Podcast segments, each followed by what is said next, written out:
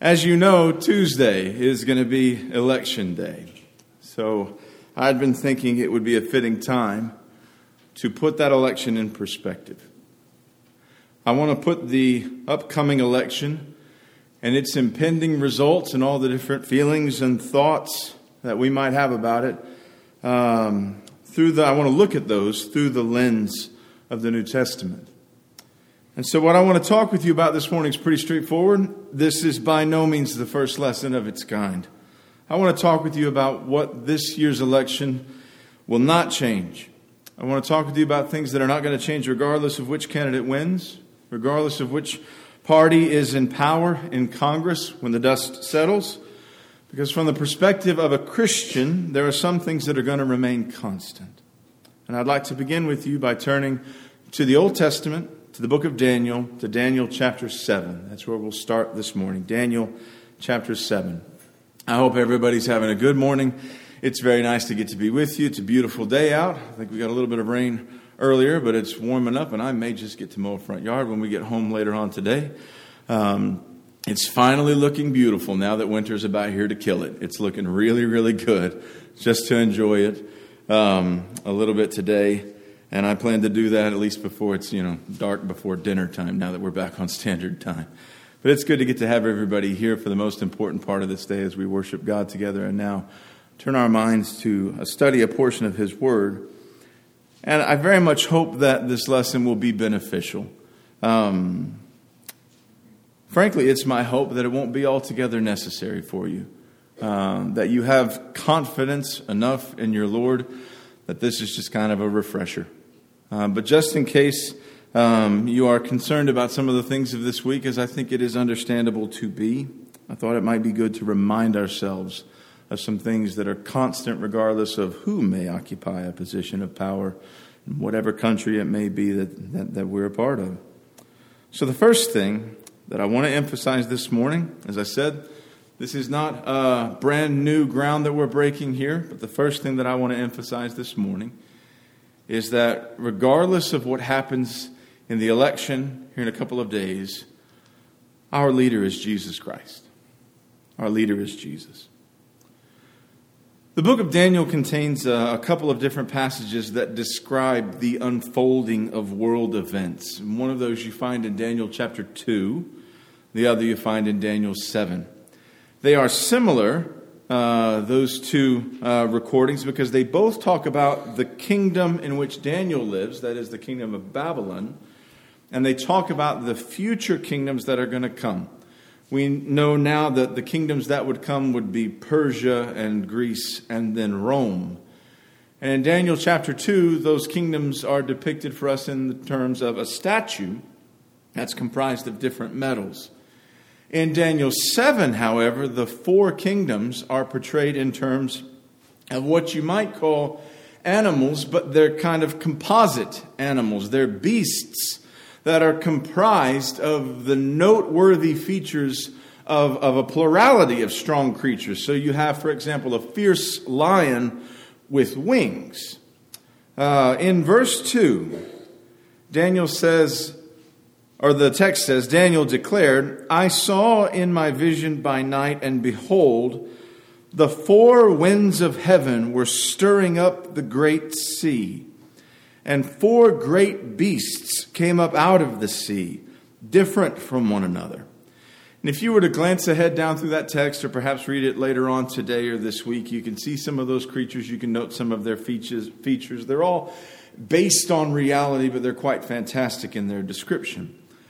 The thing I want you to see as we're looking at this particular text, though, is notice that as Daniel, in his vision, beholds the unfolding of world history, that that unfolding originates from this chaotic, turbulent, swirling water of a sea. There is a reason for imagery like that in Daniel's day and time, the political scene that was his own was very chaotic. One of the, the best ways you could picture it was in terms of a tumultuous body of water. And from out of that, we're going to rise these, these kingdoms. The reason I would start with a particular point like that is because as Americans, we've kind of been spoiled a little bit, relatively speaking, uh, with stretches of peace and prosperity. Now, we've known our wars, particularly, we've known a lot of battles and different things in the last 10, 20 years. Uh, and then a number of decades ago. But if you lived during the 80s and the 90s, if you were around for that stretch, there you had two decades of relative calm and peace for the most part. That's kind of the exception to the rule. The rule in history has been much different, much more chaotic. And some of you have lived in those times beforehand. We're living in something of that even now. That's the exact kind of time frame in which Daniel lived. Daniel grew up as a free person in Judah, then he became an exile in Babylon. Then he saw the Babylonian kingdom fall and Persia come to take over. That's three major changes of the world scene just in his life. And that sort of thing is what most people throughout world history have experienced. You can look up some charts of, of um, the different conflicts that we know of throughout history being dotted on the map and all of them added together, and it's just a sea of dots, all these different conflicts and battles that have happened. And you can even narrow down some of those charts to the different time periods, maybe a, a thousand years here, a couple hundred years there, different time periods that we think of, you know, Middle Ages, that kind of thing. And still just a sea of dots representing conflicts and government changeovers and different things like that. And so it is in contrast here in Daniel to these turbulent waters from which those nations are going to arise that Daniel, in verse 9, is given a vision of heaven. He says, As I looked, thrones were placed, and the Ancient of Days took his seat. His clothing was white as snow, and the hair of his head like pure wool. His throne was fiery flames, its wheels were burning fire. You may have seen in cartoons sometimes when they depict God, he's got these long flowing white robes and this, this grandfatherly mane of, of flowing white hair. This might be where they get some of that idea from, I don't know. But the point in this particular text is to emphasize the complete purity and power of God. In verse 13, then, he says, I saw in the night visions, and behold, with the clouds of heaven there came one like a son of man. And he came to the Ancient of Days and was presented before him. And to him was given dominion and glory and a kingdom, that all peoples, nations, and languages should serve him. His dominion is an everlasting dominion which shall not pass away, and his kingdom one that shall not be destroyed. You might recall uh, from your reading of the New Testament, Jesus quotes this passage when the high priest is interrogating him and demands, Are you the Messiah? And Jesus says, Yes.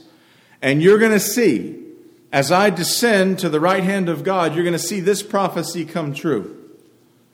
So, something helpful that I think this passage shows us is that in contrast to the, the turbulent, tumultuous waters that, that, that spout earthly politics, God, the Ancient of Days, is always on his throne.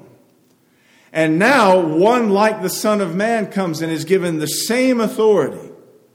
And we know from the perspective of the New Testament, that's Jesus, our leader.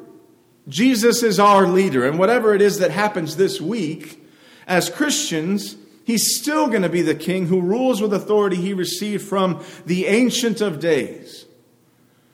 And what is more, Jesus is not only our leader. You notice something that's said there in verse 14 just exactly how much dominion and authority and peoples and nations are given into his hands for them to serve him. All of them. So, everyone. Jesus is king over the whole world. And there's not a single thing that can happen in this particular week, in this particular country, that can even begin to change or affect that. If you and I happen to be part of the, um, the very first generation of disciples, so go back to those first people who followed Jesus when he was alive, when he was preaching and teaching. Think of that group of people. Then you might also come forward a number of years to the, to the first uh, groups of Christians that we've been reading about in the book of Acts on our Wednesday night study of that book. If you and I had been disciples of Jesus in the first century, living in the Roman Empire, I want to give you a taste of what you and I would have experienced. First of all, if we'd have been alive following Jesus during his time on earth, we would have had Emperor Augustus. Uh, near as I can tell, by all accounts, at least as far as ancient dictators or despots go, he's a decent guy. Um, he was an effective ruler, and Luke says he's the emperor when Jesus was born. Uh, but he's kind of the high point in the list you're about to get. He is succeeded by Tiberius. Luke mentions him. He's the Caesar during the time of Jesus preaching and teaching and his crucifixion. Um, by all accounts, he was a crook and, a, just a dirty old man in general. And that's what the early Christians had to deal with. That was the ruler of their empire. If you're thinking that sounds undesirable already, the next guy comes along named Gaius, but we know him perhaps better as Caligula, who was so stark raving crazy, he decided one day he was going to make his horse a senator. Now, you might have looked over a few ballots in times past and thought, you know what, I'd have taken that option if you'd given it to me. But he does this for real. So it's no surprise he is so hated by his own people that his very own bodyguard assassinates him. The guy who's supposed to keep him from getting killed does the task himself. So the story goes as this is all going down and as they're rampaging through the palace, they find hiding behind one of the curtains the one that they thought of as basically the, the failure in the family, whose name was Claudius. And as a sick joke, they decide to make him the emperor. Um, that may ring a sort of bell because we know him from our, our study of the book of Acts as well, from Acts 18, because Claudius is the emperor who orders all the Jews out of Rome, including Aquila and Priscilla. When Claudius dies, his successor comes to be Nero. For the first five years or so, he does all right. Um, but then, just like most of his fellows, he just goes bonkers. Um, the Senate orders his execution. He decides that he's going to take his own life instead. And as he's preparing to do so, he, he takes a moment to lament what a great artist the world is going to lose. This is the same guy who, when the fire started in Rome, decides he's going to lay the blame on the followers of a new religion called Christianity, which leads to a mass persecution against Christians. It's kind of a who's who of, of world leaders, isn't it? You know, I think back over the last few elections that I've had the right to vote in. Um, I, I can think of complaints that I might level against the politicians that were considered. Um, and I'm sure you've had to just kind of limit the, the avenues of information coming your way over the last several months because you could just get nothing but a steady diet of complaints about this candidate or that candidate, nonstop, nonstop. In some cases, some of those grievances are warranted. But how'd you like to have this litany of people? And mind you, you don't get to vote for them. You don't get to choose from them. They're foisted on you, and you don't get to go make your voice heard or some such thing. Most of them are crazy, all of them are spiritually depraved, and some of them are even cruel and twisted. The thing in all of this is if you're a Christian, it doesn't make any difference, ultimately, which leader you have, because your leader is always going to be Jesus Christ. He is, as you know, the Bible says, the King of kings, He's the Lord of lords. And the faith that we have in him can remain constant regardless of the day, regardless of the week, regardless of the fact that it's an election year and now the day is upon us, no matter how the political waves may toss about and ebb and flow, our faith in our leader is, is, is steadfast because he's steadfast. So, for starters, our leader is Jesus, and there's not a single thing this election is going to change about that. And then, secondly, our citizenship ultimately is in heaven first and foremost and utterly. So, in the study that we've had of the book of Acts, we, um, we spent some time talking about Philippi when, when Paul brought the gospel to the handful of Jews and then the Gentiles that were in that city.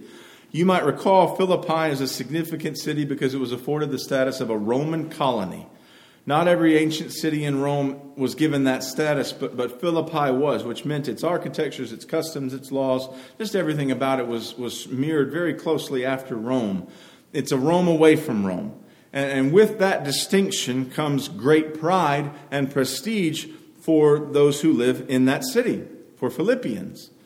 But Paul says in his letter to the Philippian Christians in chapter 3 and verse 20, our citizenship is in heaven and from it we await a Savior, the Lord Jesus Christ. So I am, and I'm thankful to get to be, a citizen of the United States. I have that as an earthly citizenship. The Apostle Paul had a Roman citizenship. We talked about this Wednesday evening when we saw him again make use of that Roman citizenship to claim some of the rights and the protections that would be afforded to him.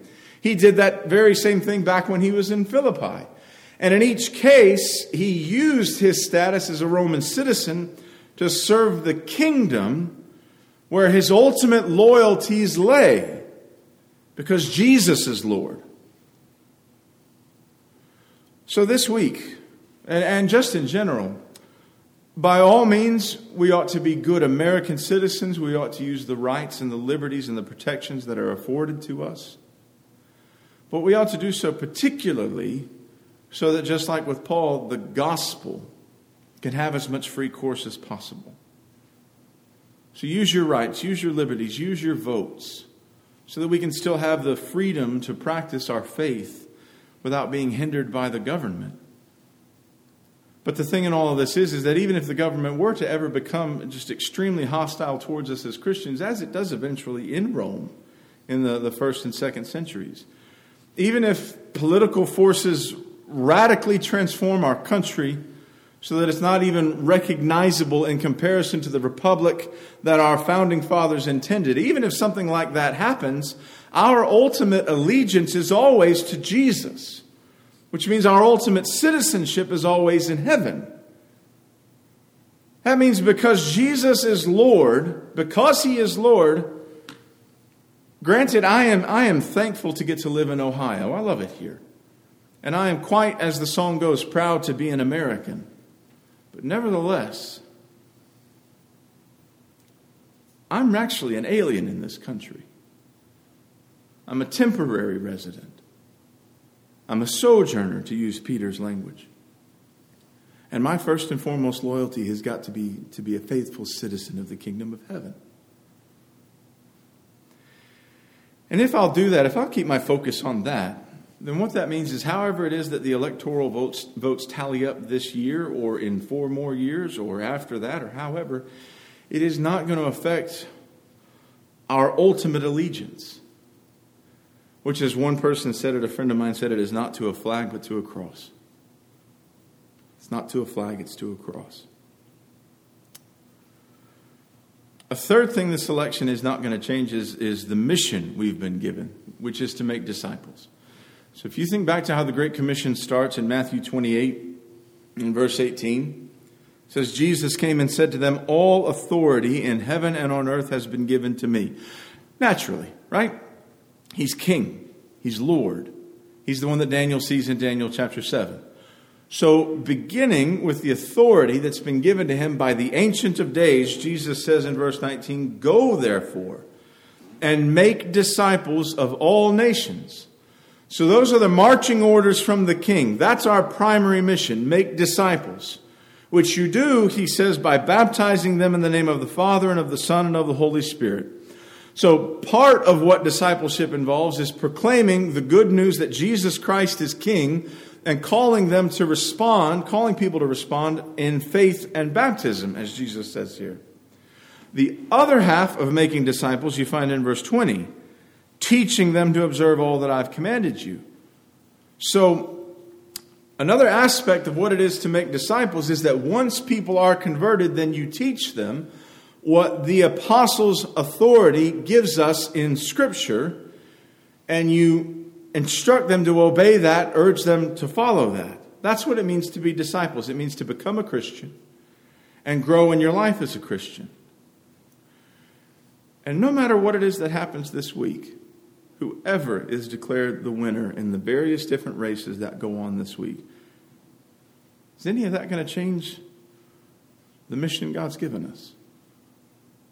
It's not.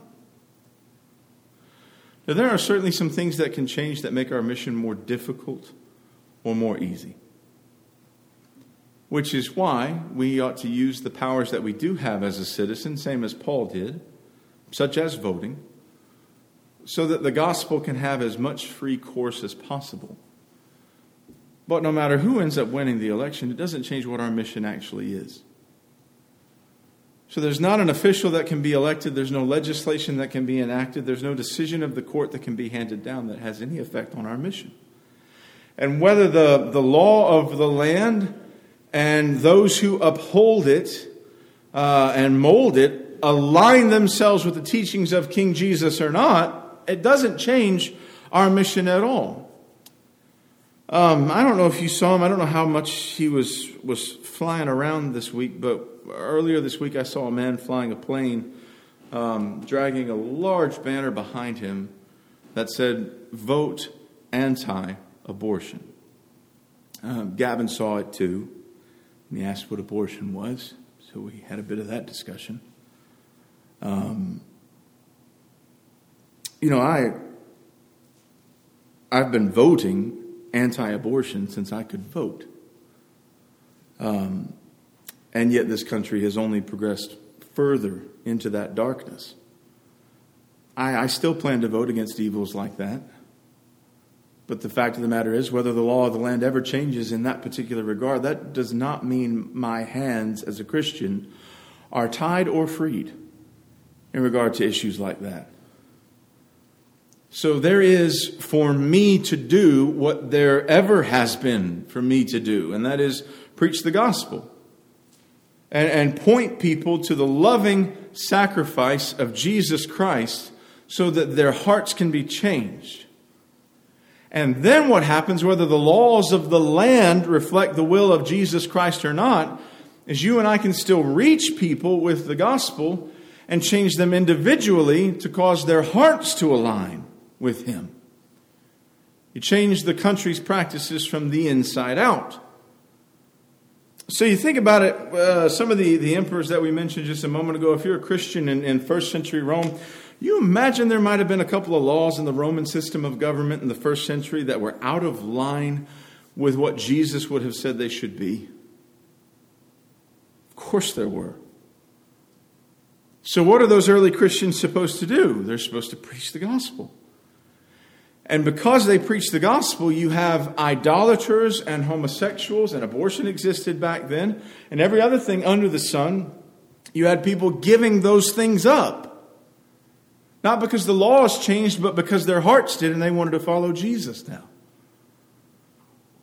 So, can you and I still do the same thing today? Of course we can. So, regardless of what it is that happens this week, our mission doesn't change. And whatever it is that happens this week also doesn't change the way in which we're supposed to carry out our mission. A variety of different passages we might turn to. We're supposed to be wise as serpents, but gentle as doves.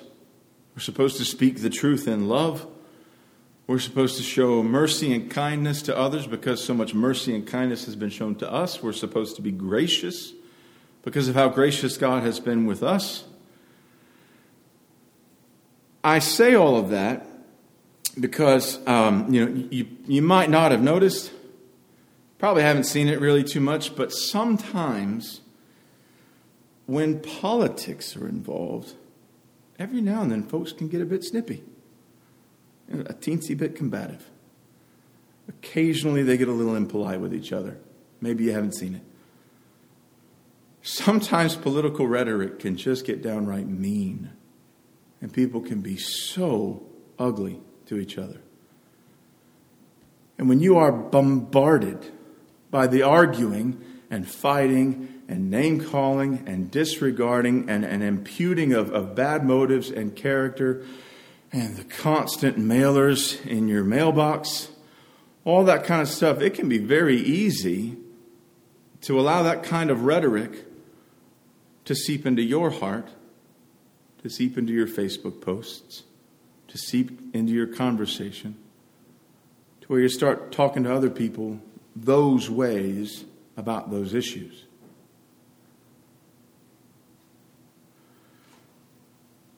As we said, Jesus Christ is King. And you and I, wearing his name as Christians, we represent him. So, as those who do represent Jesus Christ, who are citizens of the kingdom, with a mission, an eternal, or a, a, a, at least until eternity, a mission to make disciples, a mission that by all means transcends anything political. The last thing you, as you and I, as Christians, can afford to do is to allow that kind of hateful, spiteful um, language and rhetoric that sometimes characterizes those political conversations to affect the way that you and I talk to each other.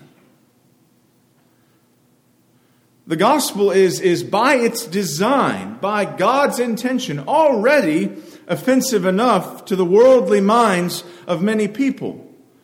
We don't need to add to the issue being jerks on top of that. I cannot allow politics and that kind of hateful thinking and hateful speech to get into my heart and get into my mind in the way that I treat people and impede the mission that the King has given us. Seems election years in particular, though honestly all the time, is, is as important a time as any to guard your heart and guard your words Maybe guard your posts, different things like that.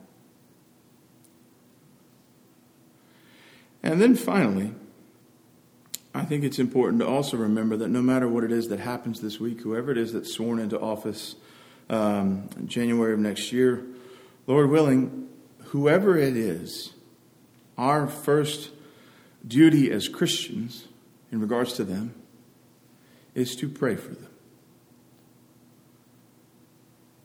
1 Timothy chapter 2 verse 1 Paul says first of all then first of all in other words for starters priority number 1 first of all I urge that supplications that is that's when you ask God to supply something supplications prayers intercessions and thanksgiving so that's the that's the full spectrum when it comes to prayer. He says, I urge you to do this for all people. And then specifically in verse 2, for whom? For kings and all who are in high positions, that we may lead a peaceful and quiet life, godly and dignified in every way. So eh, it's not going to surprise you. There are some politicians I'm not particularly fond of. Um, and in general, I think it's unfortunate, but it seems politicians are very easy to make fun of. They're very easy to complain about. Um, they're very easy to disparage. They're very easy to get disgusted with. Very hard to pray for. Remember the list of Caesars that we were looking at there? Those are the guys that Paul's talking about when he says this. Um, I brought you up to Nero. It doesn't get any better after him. When Nero commits suicide, that next year there are five different people trying to be emperor. Imagine trying to get people to come together as a country when you've got all that going on. So Paul says, first of all, I want you to pray. And I want you to pray for these people. And to what end? Notice the, the particular end that he mentions here so that we can live our lives as Christians. You and I have got many responsibilities when it comes to, to our governing officials to obey their laws, etc., etc. But in this passage, Paul says priority number one is to, is to pray for all and specifically for our leaders. And I can flat out tell you, I have not done enough of that. I've not done enough praying for the, the leaders I like. And I certainly haven't done enough praying for the leaders that I don't particularly like. Some of you, I imagine, make a point of doing that in just about every single prayer that you say. Please keep it up. And the rest of us need to follow your example, myself included, at the front of the list.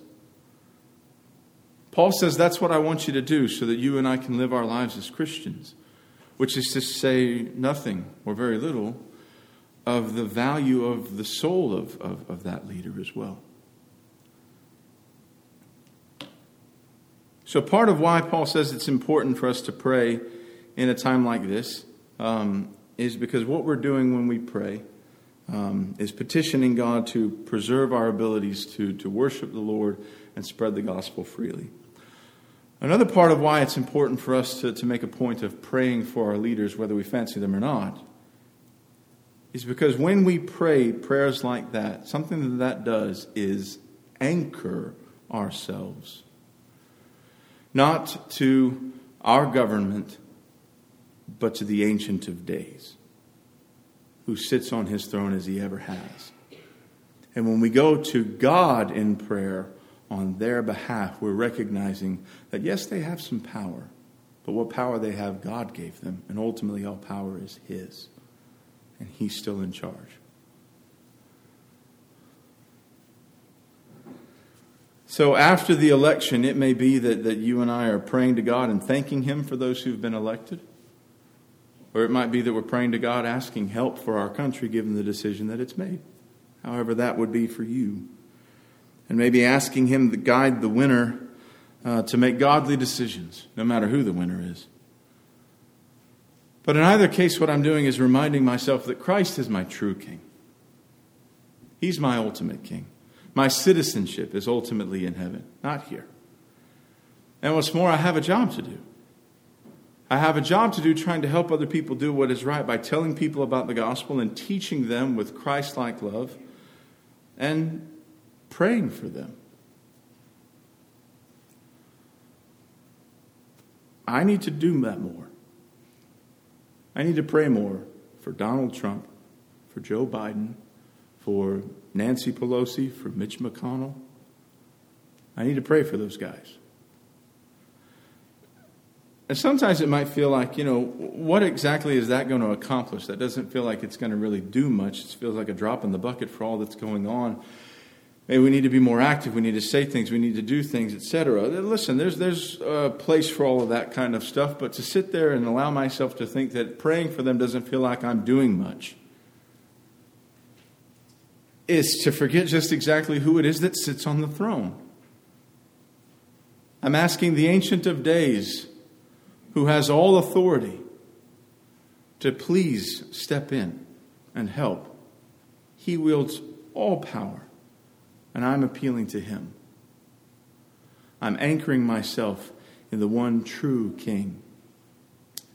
And if I think that I'm not doing a whole lot by praying to God about those things, then I need to really consider what my view is of prayer and of the power that God possesses. So I need to do some more praying for, for our leaders, for our country, all those things in general. And so before this morning, before we have an invitation here in just a moment, um, let's, let's go to God in prayer. Let's have a word of prayer this morning before we finish up. Our Almighty Father, we are most very thankful that, that you are God in heaven above. We are so thankful that you have given all authority to Jesus Christ, our King, and that we get to be citizens of his kingdom. We are so thankful that, that you rule in the kingdoms of men. We pray, Father, that you would help us to remember that in this week ahead that however the vote may go, we will remember that, that you are Lord uh, of heaven and earth, that nothing has changed that whatsoever, and that no matter who is elected to any office in any country and any time, your will nevertheless will be done.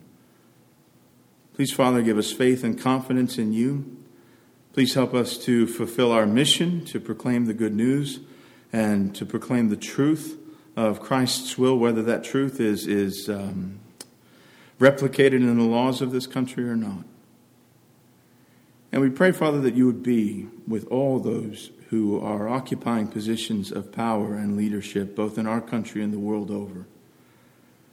Some of those folks seem to us to be exceedingly immoral people, perhaps beyond hearing the truth of the Word of God. But please help us to, to remember uh, from what those of us who are members here have studied in the book of Acts and seen in the example of, of Saul become Paul, uh, as well as the, the pagans to whom the gospel reached, And then also to remember the power of your word that it has to reach even the, um, the darkest soul and to fill it with the light of your word.